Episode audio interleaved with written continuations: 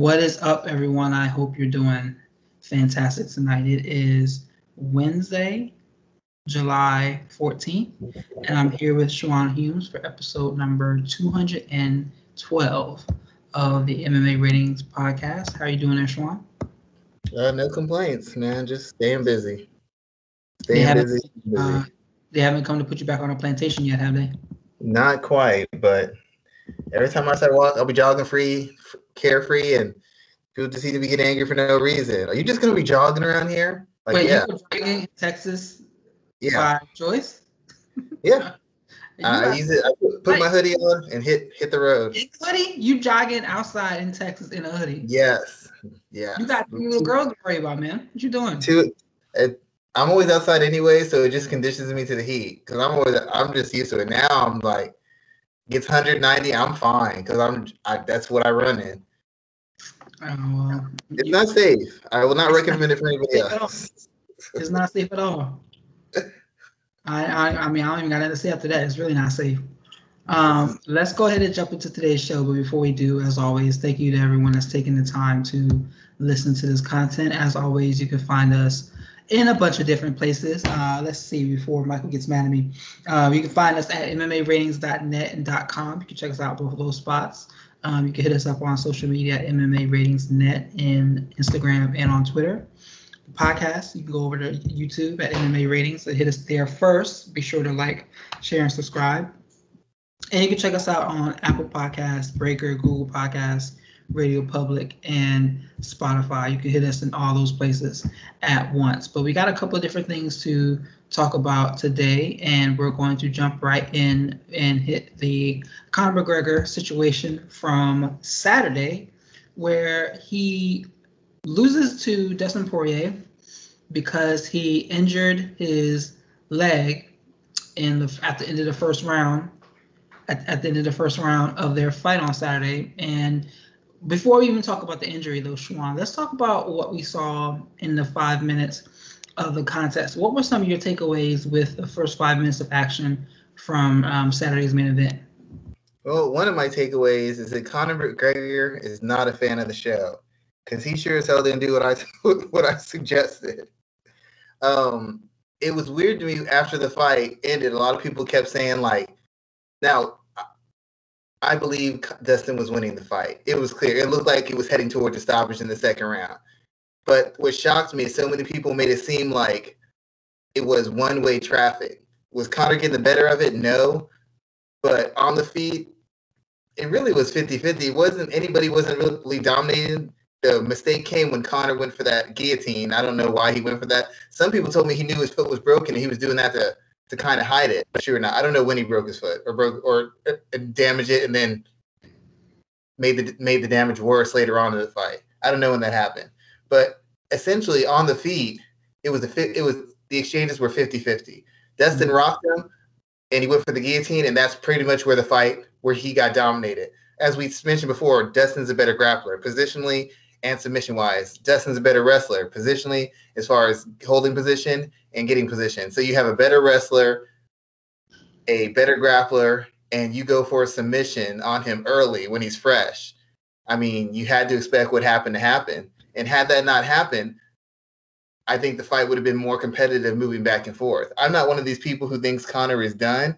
I think the biggest issue with Conor is his game has been figured out. His game is really simplistic. It's like we talked about last week. He maintains his range. He's good with one to three shots. After that, he gets a little sloppy offensively. He gets a little easier to hit defensively. He's very good at what he does, but he hasn't shored up any of the weaknesses. His intermediate boxing skills have not gotten better. His ability to correctly and skillfully leg kick has, hasn't gotten better. And a lot of the, the, the setups and the strikes he used are pretty much the same setups and strikes he used three to four years ago. The spinning kick, the left hand, you know, mm-hmm. maintaining kind of a karate stance, even the leg kick thing. We've all seen that before. There hasn't been very much progression. So you know Conor's good because the fact that he can land that left hand and land those kicks is impressive because everybody knows they're coming. You know what he's going to do. It's just a matter is he good enough to land it.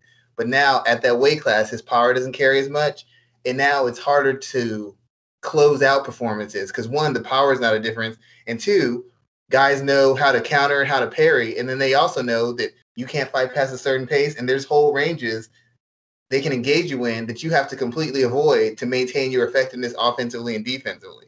He had moments. He he landed the left hand when Dustin came after him. He tried to land another one, but he missed, and Dustin got in on him. But that's the thing. It's easy to scout Conor McGregor. You know what he's going to do. You know he's not going to come out and shoot for a takedown. The most surprising thing he did was the guillotine, and that was the worst thing he could have possibly done. If I don't care what was damage on him, there was no possible way that guillotine was going to end in anything other than him being out position and, and beaten on the ground. I, I don't. That was like an act of a desperate person. So um, I enjoyed the fight for what it was. I don't think Conor looked nearly as bad as people think he said said he did. I think that Dustin looks very good, but I expect Dustin to look good.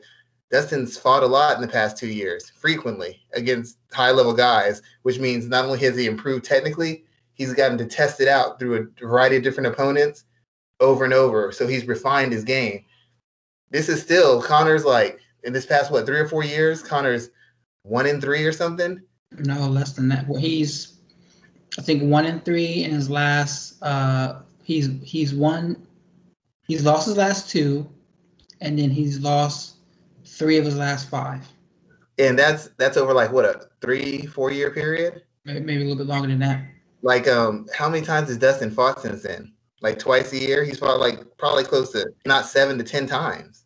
Yeah, he fought once in 2020, um, twice this year. I think twice in 2019.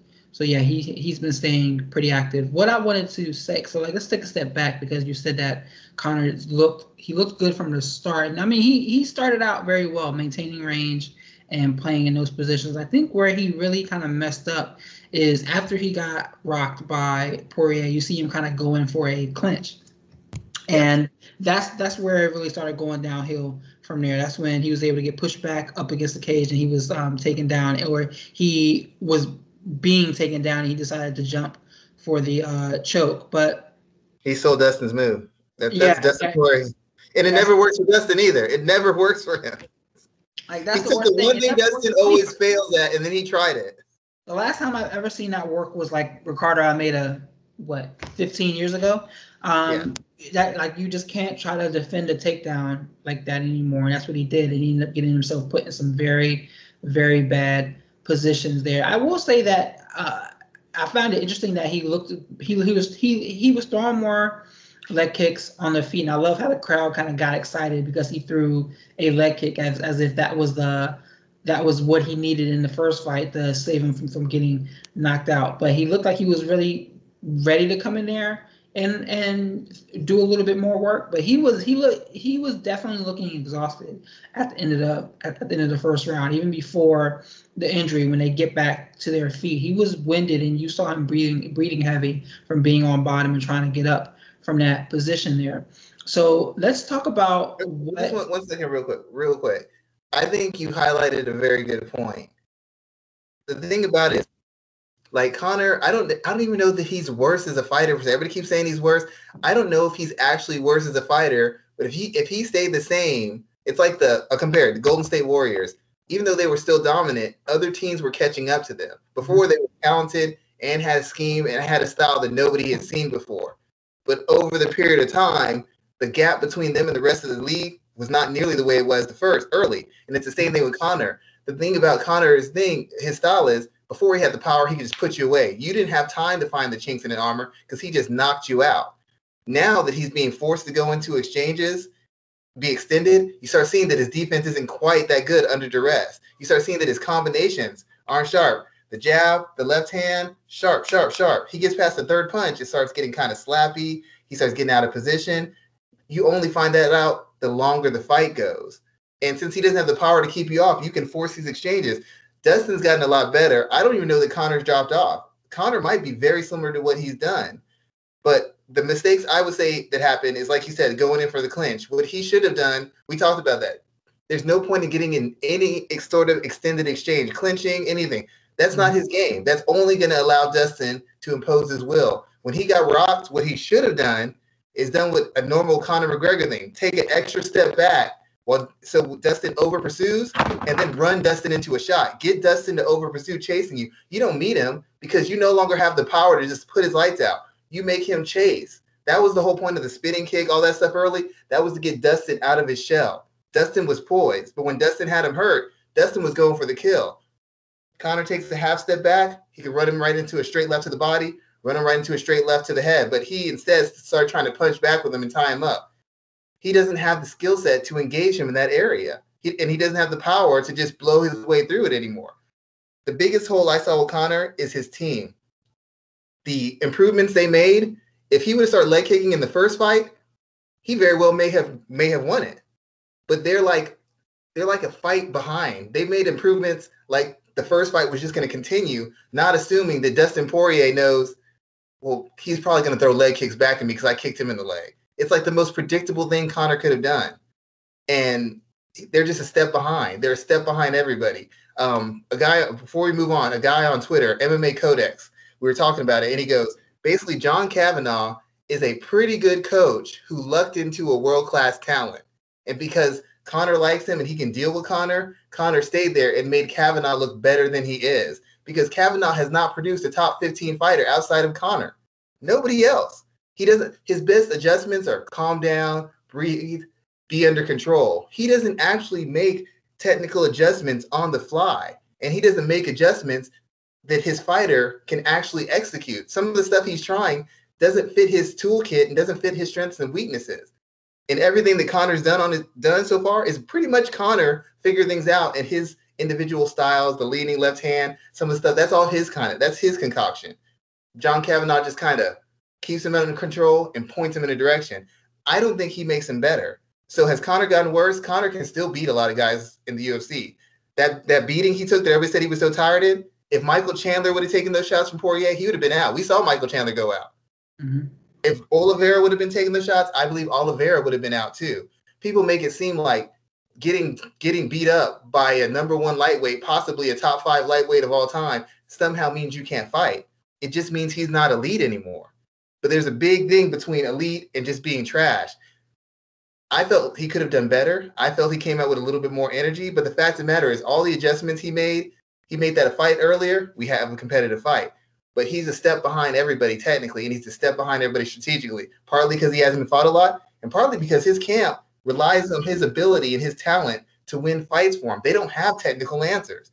Just land this more. Conserve your energy. That's great. That's fine. How do I conserve my energy? He didn't even use a jab. Did you notice? He's got a good jab. Where was his jab? Yeah, it's interesting because a lot of people were talking about he had he he had a different energy about him leading in into the fight. Even my brother, we were watching the uh, fight when, when we were working on Saturday, he pointed out that Conor looks off just from like the walk to the cage and like how he was um, carrying himself in the cage in comparison to the last couple of fights. And, I, and looking at the way he acted afterwards, there may be some truth behind that because he he hasn't he doesn't look like that guy anymore. At least not from that standpoint. I want to talk. I want to stick. I want to stick within the physical component of this first before we talk about everything else that happened around the fight. What did you think was going to happen if he wasn't injured and they came out for the second round? The way he was trending, because he doesn't have knockout power more, I don't know that he could turn the fight around. He was clearly tired, and I don't think he, he landed a knockout shot. I, I feel like the fight might have gone somewhat similar to the first fight. Um, maybe gone a little bit longer because I don't think Conor was just going to serve himself up to be leg kicked. I, I don't. The reason it's not that I think he's incapable of winning. I don't know that they can make a technical adjustment to address what's happening. That's the problem. Conor's got his old fail. He's got his three to five things he does well, and then he sprinkles in some new stuff. But it's all stuff we've seen before. So what? It, my question is, if if I if I believe he could win, what adjustment would Conor make in the second round? Now they talked about these adjustments, but why wouldn't you make these adjustments in the first round? Why would you allow certain things, a certain amount of momentum to be given away in the first round when you kind of know you're limited, you have limited gas tank. You're not a knockout puncher. You're gonna have to work hard to get this win. Why not come out early, set a tone, and at least have some momentum going in the second round? What they're saying makes sense, but they don't have any they I heard nothing from anybody in this corner before after the fight that tells me they had figured Dustin Poirier out. They basically said if Conor's more aggressive, that'll be enough. And that wasn't going to be enough. There are areas he had to avoid, areas he had to excel in, and mistakes he couldn't make. That didn't happen. So I don't know. I don't know that he could have turned it around because I don't know that he still figured out what Dustin was doing and why Dustin was so successful about him. Where was the body work? High low to the body. Where was that? Where was the jab? He's got a good jab. If he jab, that helps you maintain distance. You can jab from a boxing stance and still go into your front kick, your teeth, leg kick. You can spin kick. You can do all that. There was none of that. It's like he just assumed if I come in sharper, that'll be enough. And while we, I said that, I believe he'll be sharper. I felt all the tools would be sharper. He would use the full toolkit. I'm not in the business of giving away rounds to elite level competition. That's stupid. So it's most likely he would have lost by the second or third round because his history and his camp's history, they don't make adjustments very well. They rely on you being able to take over and dominate from word go to the end and maybe hold on late. I've never seen Conor really turn a fight around, like really turn a fight around. I've never really seen it. He survived. He, he's been able to navigate rough waters, but has he ever really just turned a fight around he was losing? No. I've never seen it. Let me ask you this: What did you see from Poirier? Did we see enough of him to let you think he'd add he'd add it to his game, or did we not see enough of that? Um, I, the, the main thing for me, and I think we kind of saw this in the last fight too. We've seen this a little bit in his growth since that loss to Conor McGregor. Is that he was very poised leading up through the whole fight, the, the circus around it, and you could tell he was oh he was tired of the shit. He was over it but he still remained poised from a I need to go in there and compete and execute the game plan standpoint. What did you did you see anything different from him or any new wrinkles in his game? The main wrinkle is like you said, the poise, because in the first fight, the first time they fought, Conor had the mystique, he had the momentum. Conor got under his skin, and Dustin was making mistakes he doesn't normally mistake. Usually, Dustin doesn't lunge in like that and lean in. Even even before when he wasn't as good a striker, he used to be a little bit sharper, a little bit more meticulous and thoughtful in his striking because he'd faced good strikers before. Against Conor, he was just so determined to whoop his ass, he walked into a shot. The biggest adjustment I've seen over the period is he's not serving himself up to Conor. Conor does Conor's like the same way Lyoto Machida backs up and Chuck Liddell used to back up. They don't Anderson Silva as well. They don't Anderson Silva when he can't get you to open up, he doesn't throw more volume. He starts clowning you to make you come in and create an opening for him to get. Conor taunts you, he talks trash to you, gets you out of your mindset where you want to teach him a lesson, and he punishes you. Dustin is not doing that. Dustin's making him find the holes, making him find the chinks in his armor.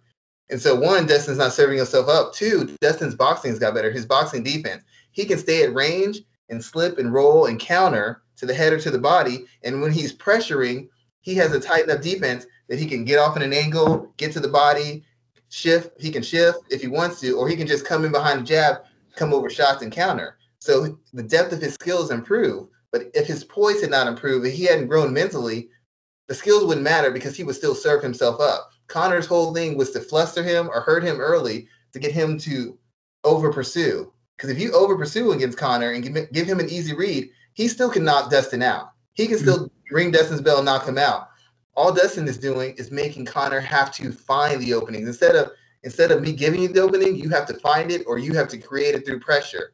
And when and when Conor starts pressuring and coming in, his advantage of his timing and his quick one shots disappear because he's no longer on the counter. Now he's got to react to my my offense instead of drawing me in, making a read and blasting me. Now he's got to come in and I can react to his offense. And his offense is really consistently straight left, maybe it's lead uppercut, lead hook. It's not very structured, it's not very connected, and it's not always very well set up. His whole thing is based on his timing, his timing and his accuracy. He doesn't really have a structured set of things to get the openings. So when he's pressuring, trying to get to Dustin, Dustin is just making the reads. He's only got to make two or three, and he's just taking them apart. And Conor's got to work through Dustin's offense, which is multi-layered, which Conor isn't comfortable doing. If you notice, when Connor does one thing, the leg kicks, everything else goes away. He's throwing the straight left hand, the jab's gone. Everything's going away. When he's doing his old karate stance, he can't. He doesn't mix it up. It's very one note. So the best thing that Dustin did, he's already better wrestler, already better grappler. He's just layered his striking. It's balanced. He can be offensively effective and defensively sound. and because he's layered it, he has he has elements that can overload Conor's ability to make a read. Conor can't overload him because Conor only does really consistently three to five techniques, and and about three of those techniques only show up if the first two techniques are consistent or game changers. So, a couple of different places I want to go before we move on to the rest of UFC 264. First thing is Conor. Eh, today's his birthday. Actually, he's turning 33 years old today. Um, this is a catastrophic injury that people are saying he's expected to be out until January of next year. That's the uh, medical suspension he received. It will put him out to January. Do, what level of Conor do we see upon his his return?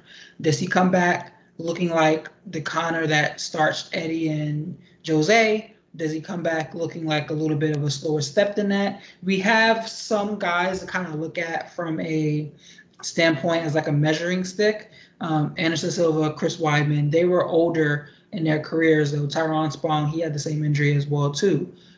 What do we expect Conor to look like if he is to return in January at the earliest? This Conor's obviously physically he's in decline.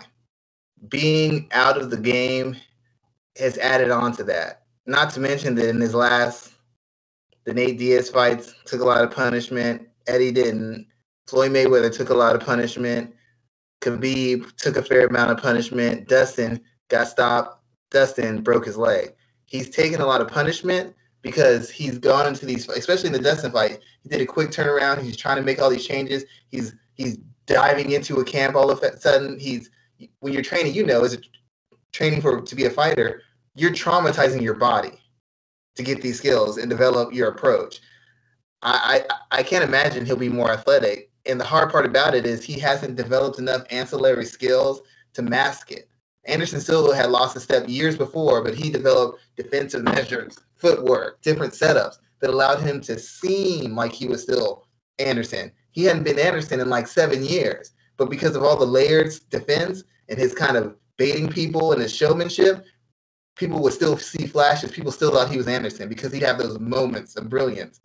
Conor's moments of brilliance are so far between. I can't imagine you see a different one because he's going to have to be, he's going to have to rehab and then he's going to have to figure out what he can do as far as training. He has any setbacks, then that's another two or three months setback. I assume he would seem you're going to see the same Conor. If if they want to see a different Conor, what they need to do is what they what I said before after the first fight and before the fight with Dustin. Stop putting him in with elite guys let him get two or three fights in a row against lesser opponents and build up to an elite guy. Give him a fair shot. When you're a timing fighter, when you're a fighter with a very specific skill set, your skill set, your execution has to be flawless. It's like if all you can do is shoot, you have to be a great shooter. Otherwise, you can't be on the floor. Conor has not been in enough training camps for his body to be conditioned to a certain amount of punishment or his body to be conditioned for the rigors of mixed martial arts. Secondly, Conor has not been enough training camps and sparring to have his timing down the way he needs it so that he can execute to the fullest extent of his ability.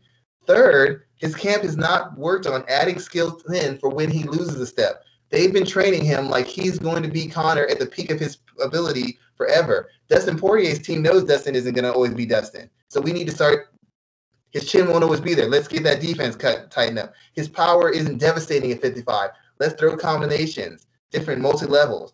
His even even with all that, throwing combinations is going to put him in the line of fire. We need to get that clinch game, that takedown game, and that submission game better. He can't jump for guillotines and set himself up for failure. They've made adjustments. Conor's team hasn't. So I would expect him to look fairly similar. I really would hope that they would give him like a Tony Ferguson. Hell, see if you can get Anthony Pettis back from the PFL. He needs fights. He needs fights against non-elite guys so that he can get his timing, he can build up his stamina, he can correctly condition his body, and he can start making technical adjustments that are going to put him, give him a leg up or give him a fair shot against elite guys. Against the bottom half of the top, I mean, I still believe he can knock out Michael Chandler. Michael Chandler can't take a punch. I still believe he can knock out Charles Oliveira. Charles Oliveira is most dangerous in his first two rounds. Conor McGregor is most dangerous in his first two rounds. There's people he can beat but it requires a certain amount of dedication and time spent on making tweaks to his game and making sure he is fully physically and mentally capable of executing when it's live.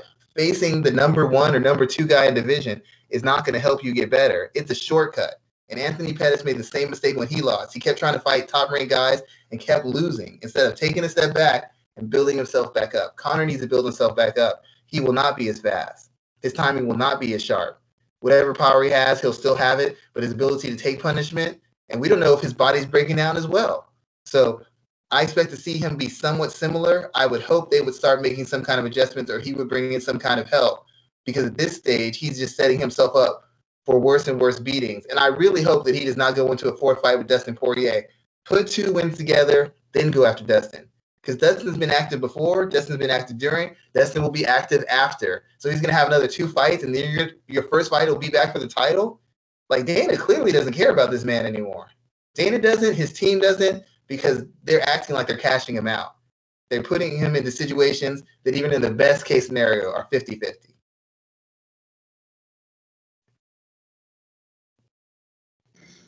when he does return, I think he does need to pick up some wins. Like that Michael Chandler fight would be a good fight to pair them up against, uh, kind of let the winner work their way out from there. Or even if they had him fight RDA, I would love to see that fight from years ago that, that they've tried to book. They even had RDA there as the backup for last weekend. So I, I would love to see that happen. Um, I, I would like an RDA, like a combination of RDA, Ferguson, Hooker, someone like someone that can give him rounds but guys who, who the book is out on. We know what the book is on Hooker. We know what the book is on RDA. And if he can't beat those guys, he doesn't need to be going into a title fight. He can make money versus anybody. Anybody you match him up with will sell a million buys. So you don't have to throw him in with Dustin. If he wins two in a row and he faces Dustin in a four fight, that fight is huge. We're talking about possibly a three million seller because he'll be on a street, He'll be in full form with wins behind him. He'll be unbearable. Everybody will love it but they can't just throw him in like that. Or if well, if they can't, because he does. He he's he's that he's a competitor. He wants the best. That's his job. Somebody's job around him is to say, "That's not what we're doing, Conor. You be Cowboy, now be Tony, now be Hooker, now get Dustin. Three fights in a row, three camps, three fights. Now you're ready. Not next step. And I and I still think he could. I still believe there's a slim chance he could beat him, but you have to, to prepare properly. Dustin's been super active. He's super sharp. His body's condition, his cardio's there. We're we're just hoping that Conor is good enough. That's what I said. I was like, I, assume Conor will be sharper and he'll be good enough. I didn't mention his team because I don't think they do a good enough job to help him win. I think he's been carrying them, and it's finally getting to be too much. Yeah, the only other I can think about that's out of that camp is a kid in uh, Bellator, um, the 35 pounder, I think, or the yeah. 25. He I has think- not faced an elite guy, and even he trains with another camp now part time.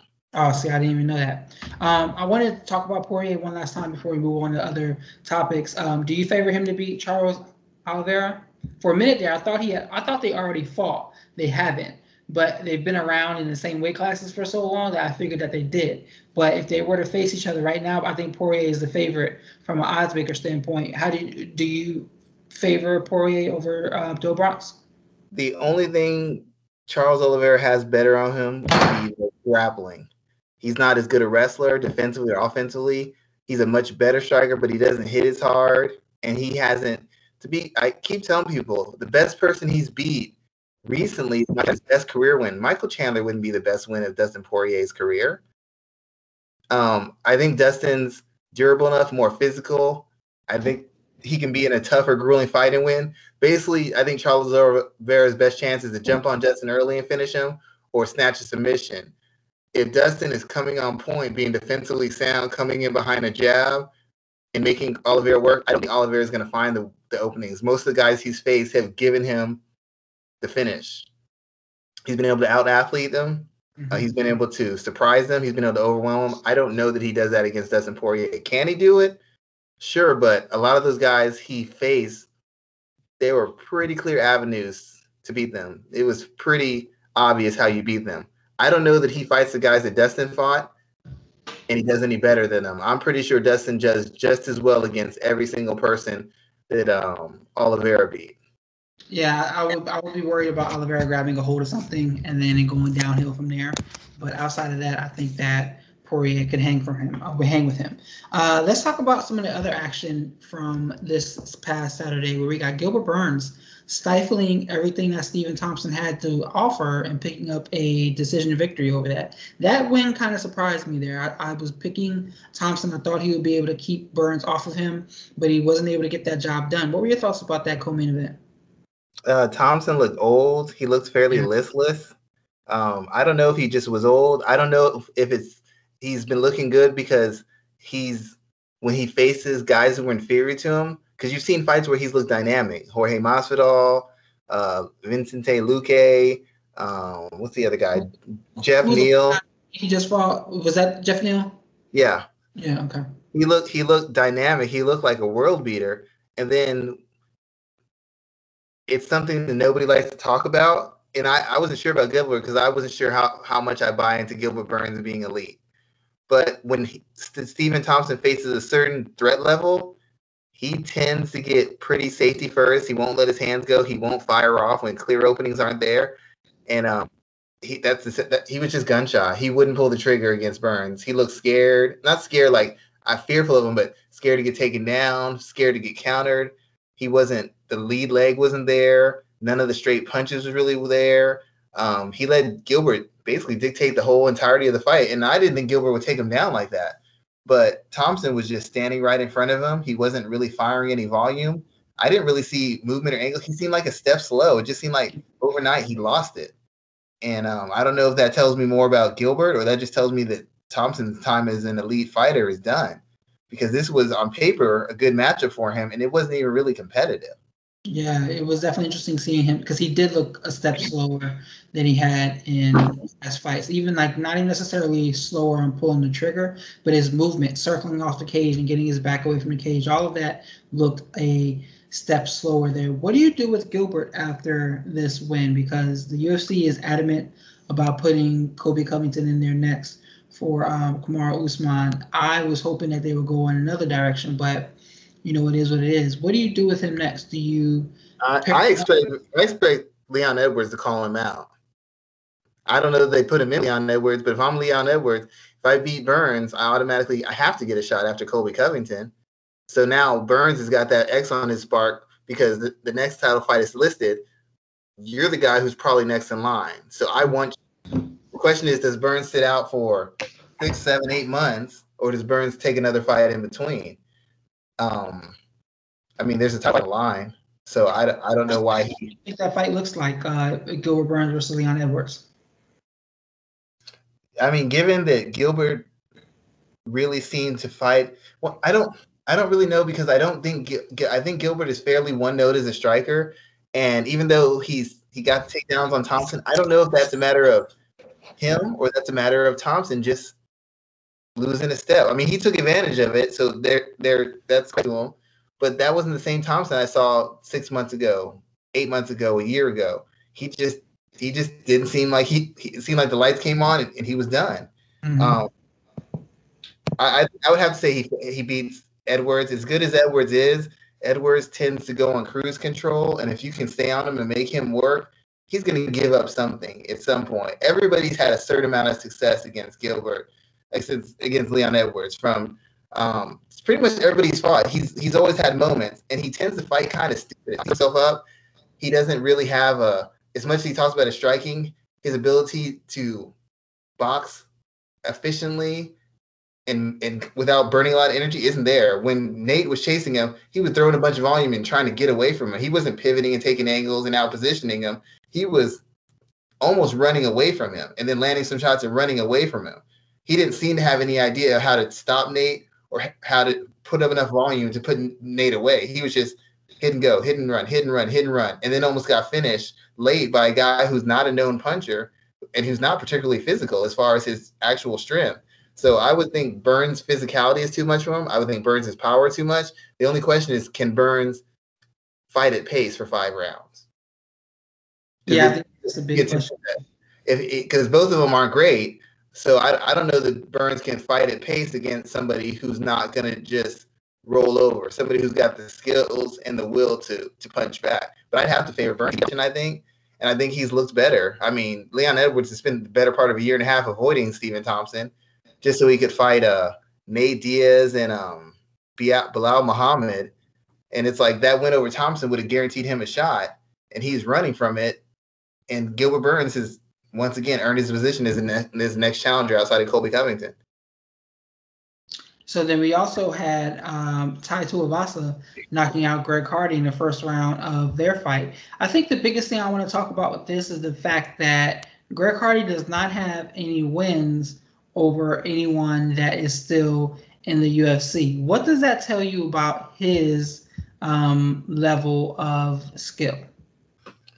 Uh, he's got a surface level of skill. He can throw kicks. He can throw punches fairly well. I mean, if he's on the street, it's almost like the Kimbo thing if he was on the street, you would think he's amazing, but he hasn't put enough time in. You know, like you, he's got great athletic talent, and the worst thing about that is because he's so fast, he's so explosive. It seems like he's catching on faster than he is because there's certain things he can just get out of based on athleticism. Very few people are going to hold him in positions he doesn't want to hold in. Even against guys who are much more experienced and more have more functional skills, he's still going to land shots. He hurt Tuivasa he hurt him in the fight because of just off athleticism and aggression. Just off athleticism and aggression, he's going to have a certain amount of success. But the fact of the matter is, I don't really, I know he knows how to fight. He doesn't know how to fight back. He doesn't know how to defend himself. Because when he came in, his uh, shots were wide, his chin was up in the air. He's not a natural fighter. He's an athlete who knows how to fight a little bit. And because of that, he doesn't know how to manage his energy. He's not defensively responsible. He has no real structure to what he's doing. It's not like he comes out and jabs or he comes in and puts combinations or he, you know, one two leg kick. It's it's none of that. It's just a lot of aggression and I don't know, subpar execution. I don't think he's a good fighter. I think his athleticism and his physicality has allowed him to be competitive with fighters he has no right in being in the cage with. Everybody he's fought of any any measure is much better than him. It's just the fact that he's a big, strong, super athlete that allows him to even look like he should be in the cage with them. But based off his skill and ability to make adjustments on the fly, he doesn't really have any. And even in the fights against the guys who's not the UFC, he only won those off of aggression and big bombs. He's kind of like Derrick Lewis if Derrick Lewis didn't know how to fight that that that's the thing they have in common. They're big, strong athletes. Except Derrick Lewis has an IQ and an awareness and an identity that he builds certain tools around. So he has his system of fighting. Greg Hardy doesn't have a system of fighting. He's just a big, strong guy who knows how to kick and punch. But that doesn't work against guys who can take punches and return punches. He looks good throwing, all right, but the punches are coming back at him. And he doesn't have any cardio either. So he's a great idea a great specimen, but as a fighter, he's subpar at best. I mean, and at heavyweight, that's that's really saying something. To be subpar as a technician at heavyweight, that that's pretty much an insult. Like that that's the worst insult you could give a fighter. You're you're bad technically for a heavyweight. Like that's like kill your whole family kind of insult. Do we think the UFC does away with him? I don't think that they cut him in any way, shape, or form. Before I make a comment, as angry as Dustin was about what Conor said about his wife, if Conor would have said your skill set is shaky for a heavyweight, Dustin might have killed him in that cage. You don't go that far. There's certain things you just don't say to a man, and that's one of them. Um, I don't know. I don't know why they kept him. It's been a lot of bad publicity. I don't know that he's a draw. He's not very good. I don't I don't know what the obsession is with him. I guess Dana wants to give him a second chance mind you, he doesn't give any of these struggling fighters a second chance to come back in the UFC and prove themselves. So I don't understand. I don't understand it unless he's got some sick. It's like reverse psychology. Like he wants to see Greg Hardy get beat up and knocked out, and he, and he just hides it under the guise of everybody deserves a second chance because he know Greg, Greg Hardy's going to get fucked up. Like maybe that's why he does it. But otherwise, he's been nothing for the UFC. Nothing but problems. How many think pieces do we get about what a horrible person? How many tweets every time? He doesn't he doesn't bring in he doesn't have a fan base.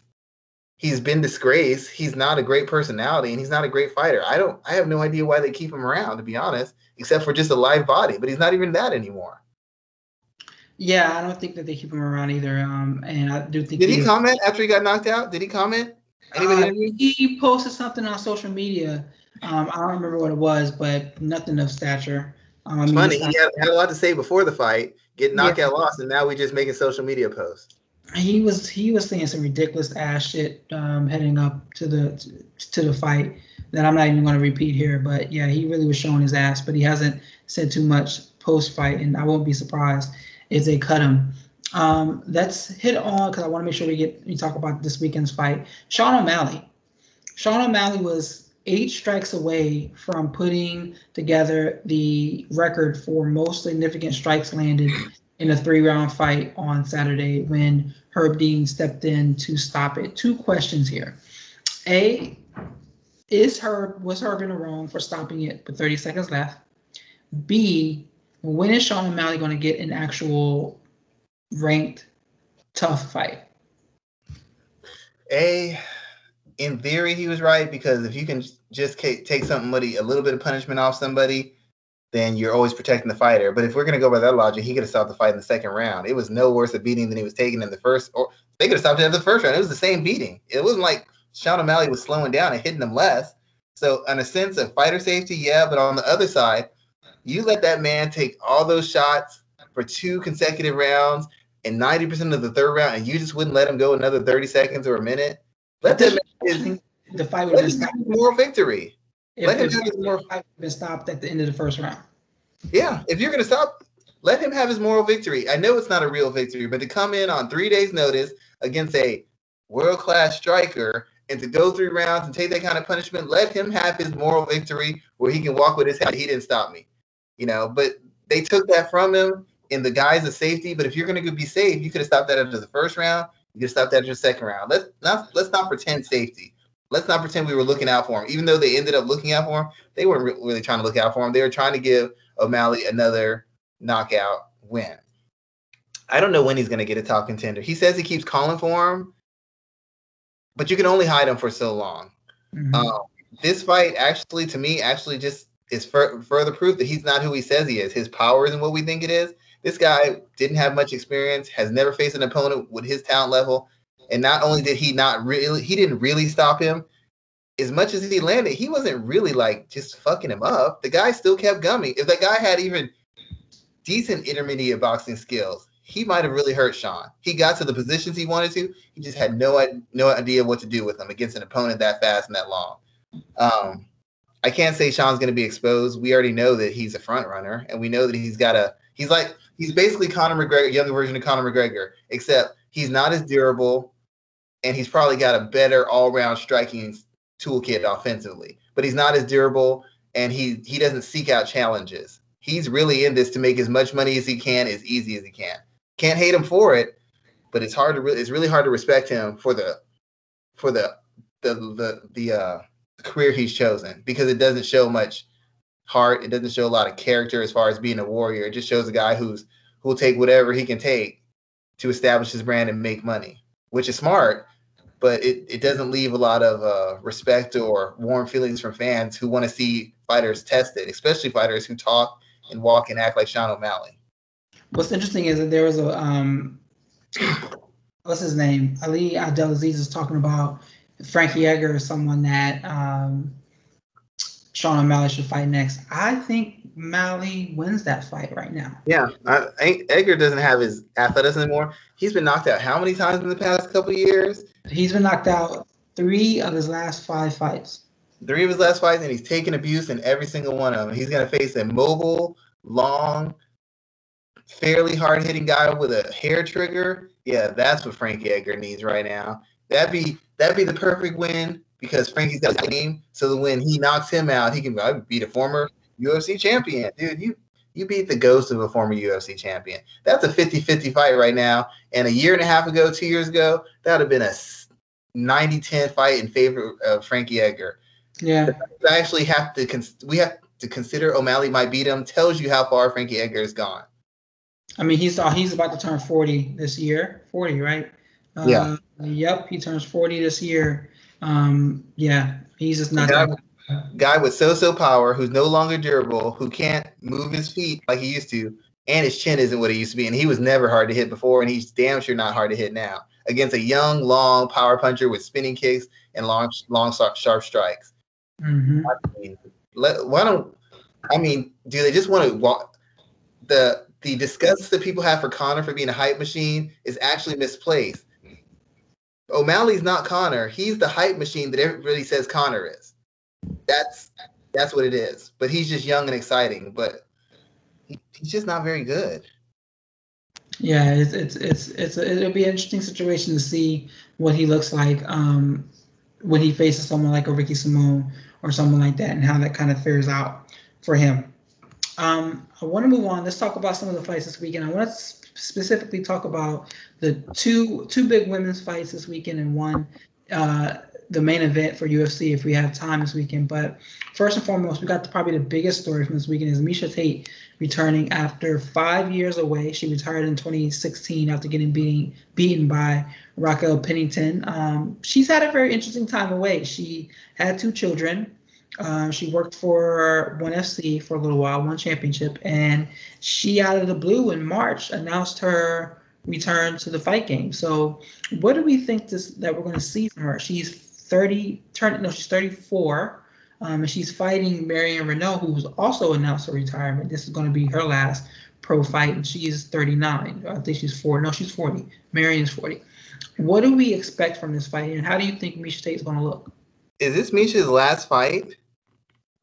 I don't know if she's going to fight after this, but like I don't know if she's coming back for like a one-time deal. But it seems like this is like a legit comeback. And what is interesting to me is that she's a big enough name that if she goes in here and like blows the doors off of Marion Reneau, she can find herself in the title shot because bantamweight doesn't have any contenders right now, and that and that would be a big enough fight that you could build around for Amanda Nunes if she was to keep the title around her waist. So, what are you expecting to see out of Miesha Tate on Saturday? It, to me, it really comes down to if Miesha Tate can take punishment. If her will to take punishment, her ability to take punishment is still there, then she's going to beat Marion Reneau. Reneau's a good athlete. She used to be a great athlete, but she's declined, but she's still one of the better athletes in bantamweight. But Reneau's weakness is she can't force a fight. She can't keep a fight on the feet. She can't force a fight on the ground. So she gets stuck. She gets beat when people start changing ranges and they attack her in the in betweens, the ranges between striking and wrestling, wrestling and grappling, grappling and wrestling. That's where she gets beat. That's where Miesha Tate excels. Miesha Tate is, to me, one of the highest IQ fighters of all time. She's made some dumb fight moves, but for the most part, the history of her fight is she takes some punishment and she makes an adjustment and takes over a fight, takes away your strength. She against Jessica Eye, lighten her up on the feet, made an adjustment, started outboxing her, and then beat the hell out of her on the ground. Sara McMann lit her up on the feet, took her down, she started scoring more on the feet. When she got taken down, she reversed her and just beat Sara McMann within an inch of her life. She fought Holly Holm. It was a long range distance fight. She had one takedown, almost finished. 30 seconds left, took her down, submitted her, won the title. She's good at making adjustments, but that has always required her to take a certain amount of punishment before she turns figures figures out the pace, figures out the technique, and makes an adjustment. If she can handle punishment, if her if her will to fight through these, because she's a gritty fighter, if her will still remains to take punishment and she can react to punishment well, I don't see how she loses to Marion Reneau. Marion Reneau has great individual skills, but she doesn't put them together very well. And I, I think she's on a losing streak, if I'm not correct. Um, um, she did lose her last one. I think she's only, I think it's only one fight losing streak. Isn't it like she's win? She's like win loses, win loses, yeah. something like that. So Marion Reneau is not the most dangerous person at bantamweight, and most of the girls at bantamweight have have fair, fairly obvious limitations in their skill sets, whether it's technical. Miesha Tate very well make a run, but it's going to be inherently dependent on how well she takes punishment and if she's willing to really walk through fire to get where she needs to get as a fighter. If she's unwilling to do it, she won't be able to get any headway. She'll get hit and she'll fold up. Her her mind has to be totally engaged to it because she's not a power puncher. She's not a dynamic athlete. She's not a blow you off your feet wrestler she has to be 100% engaged and willing to get into the war she used to get into for her to have a chance to win. If she's willing to, she's she'll have success. If she's not, then Reneau's gonna beat her because Reneau can beat someone who's not gonna pressure her and force her to fight a full mixed martial arts match match and let her kind of dictate. Um, but if Miesha can do that, then Miesha's gonna win. I misspoke there. First off, Mary Reneau's 44 years old, and she's lost four fights in a row. Oh, okay. So, yeah. yeah. So if home picks up a bit and home, if uh, Tate picks up a big win on Saturday, do you think they slot her as the number one contender? They might, but if I'm if I'm and I continue to fight, I don't let them rush me. I already saw what happened to Ronda. They threw her back out there, and she got and retired. They tried to taunt her, con her out to two fights they shouldn't have had him in, and he's three fights, and it's cost him his reputation, wins, and his brand to a degree.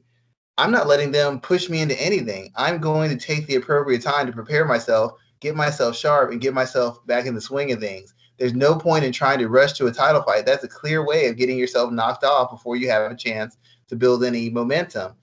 She needs fights. She needs time in the cage. She needs to really see if she can, if she wants to and can handle what this comes with. We know mentally she's got the skill set. We know physically she'll be in good shape. But is she willing to walk through fire? Will she be able to maintain her composure and make adjustments? That's her whole thing. If she can't, if she doesn't have that, she can't win. Yeah, I can definitely agree with you on that. I'm, I'm, I'm wondering how she takes that, how she takes those first initial punches, especially to her face, because you know she's had a lot of surgery on her nose after a couple times. Nose, I, I, she had a fractured eye socket, right? Yeah, so I'm wondering what it looks like when she when she gets hit. What how how does she really kind of react to that? Um, I wanted to talk about Juliana Vasquez too. She's fighting on Saturday. She's fighting Denise Kielholtz, and this is an interesting fight because if you look at Kielholtz's record, it doesn't necessarily pop off the page. You I think she's like nine and six, nine and five, something like that in MMA. But people forget that she was the Bellator kickboxing champion when they had their kickboxing organization around. So she's fighting Juliana Vasquez, who continues to get better and continues to improve. She's still undefeated at 11 and 0. Is this fight interesting to you? Do you are you keeping an eye on this fight, and how do you expect it to play out? Uh, it's interesting to me because I, I think physicality is going to be the difference. Denise is a good striker. She has good power. She's she's clearly been like a level and a, and a half above everybody else when it comes to striking. That nobody's really tested her at any degree.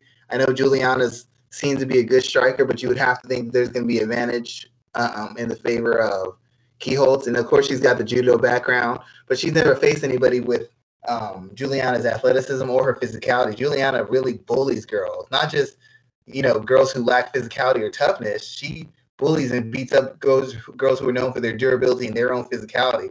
Ilima Macfarlane couldn't do anything with her you know, she was considered a fighter who could walk you down and chop you down and put you in positions and wear you out. And she couldn't do anything with Vasquez. Vasquez essentially manhandled her and had her way with her. Kristina Williams, while not the caliber striker Kielholtz is, she has a good chin. She throws a high volume. She's been known for taking a good shot and she can deliver a good shot. And she really couldn't keep she couldn't she couldn't keep her off her. She just couldn't back her up. She couldn't slow her down. She couldn't stay out the cage. She couldn't get away from the volume. She was just getting physically overwhelmed and physically bullied.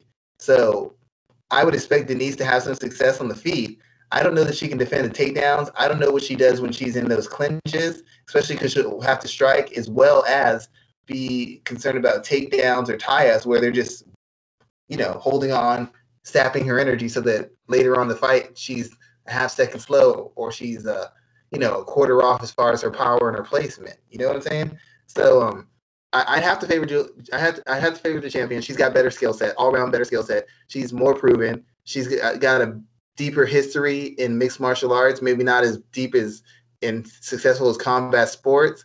Um, and even though Kielholtz is very sharp and she hits hard, I don't know that she's that kind of hitter. I think you can take some shots from her. I think she's got to put some volume on you to really turn the tides on you. And I think that the champion's physical enough and busy enough and can transition from ranges enough that she can handle a few rough moments and to get to the spot she needs to and to overwhelm Denise for a win. Yeah, I think that's a big fight for Bellator because they're building her up as a potential champion, which I, I, I think is is is next. So I'm really kind of looking forward to what that will look like. Um, what are they um, going to do? What are they going to do after her though? Like Bellator didn't have a lot of viable contenders, and they're kind of burning through them quick. Like if let's say she beats Denise, how many interesting fights are there outside of that? I mean, she hasn't fought Liz yet, has she? She has fought who? Liz. She hasn't fought Liz, But you know, is that really like a super interesting Oh, fight? Because that Liz fight is at Liz is at 135, so this is 125, right? yes. I mean, they can't put Valerie Loureda in there. You know they want to, but they can't. Yeah, Um, That's what I'm saying. They, they don't have a lot of they, they have the same they don't have a lot of good matches. I mean, this is a big fight, but after this, unless it's a kind of fight of the year kind of fight where you have a rematch, even, regardless of who wins, what's another interesting fight for either one of these g- girls? I don't know. Um, I don't know where you where you go with that. Yeah. Where you go with that? Oh wait, wait, no, no. You know what? I don't know. They, they don't they don't have a. Do they have a bantamweight in Bellator? No, she's at 125. Liz fights at 125, so Liz would be the next fight. But even then, that's not Oh yeah, you're right. Liz, okay, that is 125. So that's that's not a showcase fight. That's not a oh Liz Carmouche. Eh. I mean, it's the only one you have. She's the only one with a name. She's fought. She's fought two champions before. You know, that's really kind of what she brings. But that's and she's coming off of a win. But you know, it is what it I, I just that that lack of depth is kicking them in the ass again. It's just going to be a bunch of rematches and and bring somebody in, have them fight once, and then have them fight the champion. Don't even give them a chance to build a fan base or momentum because we don't have enough fighters to build your experience in and to build your name up. It's it's just a, it's just a problem they've never addressed, and it, it's just getting really really old to me. It really is. It really is, my good friend. Um, we're gonna go ahead and close out the show. We've been about going for about an hour. We had quite a bit to talk about today, um, mainly MMA. So, Shawan, why don't you let everybody know what you're talking, what you're working on this week? Uh, I'm gonna start working on an article for uh, Juliana Pena versus Amanda Nunes. I don't know if I'm gonna do like a two part where I talk about from a Nu- Nunes perspective and talk about it from Pena, or if I just focus on Pena because you know I can't imagine there's gonna be a lot of articles discussing how Pena could pull the upset because nobody thinks there's any chance in hell it's gonna happen. Um, I did the Black Widow thing. I don't know if it's gonna come out just because the movie already came out, so I don't know if it'll still be something that might be released later. But it's already done. And outside of that, just trying to find interesting articles to write and interesting takes that kind of force people to think and force people to kind of get outside of their normal realm of thought. Not that you know everybody has a even though MMA is supposed to be the young sport and it, where people aren't conditioned to think a certain way. I find that people still fall into those old tropes. Oh, this person was losing, so they were guaranteed to lose the second round. Like we've never seen a comeback fight in mixed martial arts, and people still get mixed up in the reality of it and who I like. I don't like this person, so he sucks. I like this person, so he's better than he is. And um, I try to stay away from that. I try to comment based off what I actually see and what's actually happening. And not everybody does that. So when I'm writing something, I want something that's going to have some merit and some weight to it, and not just try to get some attention because it has a an interesting personality or it has keywords. I don't I don't like that. So I'll try to find interesting things to bring to the public's uh, attention to talk about. Good stuff there, sir. Um, I am covering pro wrestling as usual, doing the damn thing there. Um, the score right now, Shawan, in game four is 95 92. Who you have winning NBA Finals? Uh, I still going to be the Phoenix Suns. I think they're just a better team. I'm, I'm, I'm still hoping that uh, it is him as well, too, because I, I think it's time. It's Chris Paul time, and we got to get one for one of the good guys. Yeah, he, he wins one, and his, his whole reputation, his whole legacy is completely different. All I need is one. All right, then, sir. Well, um, I thank you for another week, man. We'll be back here next week to talk more MMA. We got enough. There's enough going on this weekend, but it's still kind of quiet. It feels like, but I'm sure something will happen, and we'll have plenty to talk about.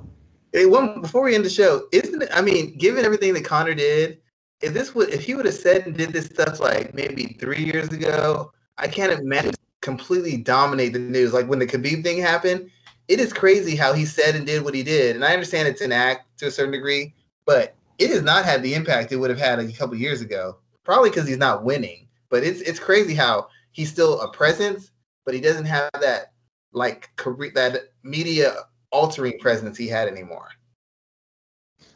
He said worse stuff in the past. Um, I just think that now it's more people watching. Hmm. It's more people watching. Um, that got a lot of people's attention, but he said worse stuff in the past. And I think a lot of people, I mean, almost 2 million people brought this uh, fight. So I think a lot more people are watching, and it's not just him talking about a fighter, a fighter. He's talking about murdering somebody's wife. Like that's a little bit too much. Yeah. No, no, definitely. Like I said, it's just it's kind of interesting. His he's still a huge star, but it, like you said, it just feels different. Like not just his energy, but how people respond and react to him. It's it's just not as manic. He's still a star, but he's not he's not that uh that like streaking star that he was for. It's just different. It feels different. It's still a big fight week, but it just it's just not the same anymore. I don't know that we ever, you ever get back to when he was that guy. I don't even as far as his fame. I don't know that that ever happens again. I think it's kind of hit its peak and it's just going to slowly go down, but it, it will be going the opposite direction now. Yeah, it's it's it's um I think it's just that more people are are, are watching and we're at a we're at a different point now than when he fought Jose Aldo and said he was going to ride into the into into the favelas and kill all the poor people. Like I think it's it's we're at a different point now than we were then. At least he didn't say he's going to kill all the animals. I mean, yeah, people would have got really mad then. Yeah, I mean, because you know, Colby Covington just calls them animals, so we we just let a lot of slide, stuff slide in this sport. That's remember we talk about him as minimal as possible on this show. That is that is the one goal I have, and we're not we're not going to bring his name up again tonight. But we'll be back next week, Sean. Thank you again, and have a great night. Thank you, sir. Have a good one.